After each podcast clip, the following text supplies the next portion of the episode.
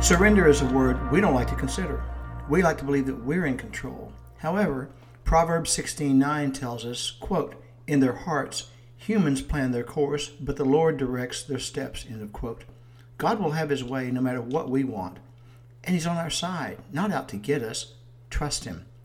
We are naturally rebellious, all of us are. But when we align ourselves with the Spirit and surrender our will to His, we find meaning and fulfillment, and that is something to consider.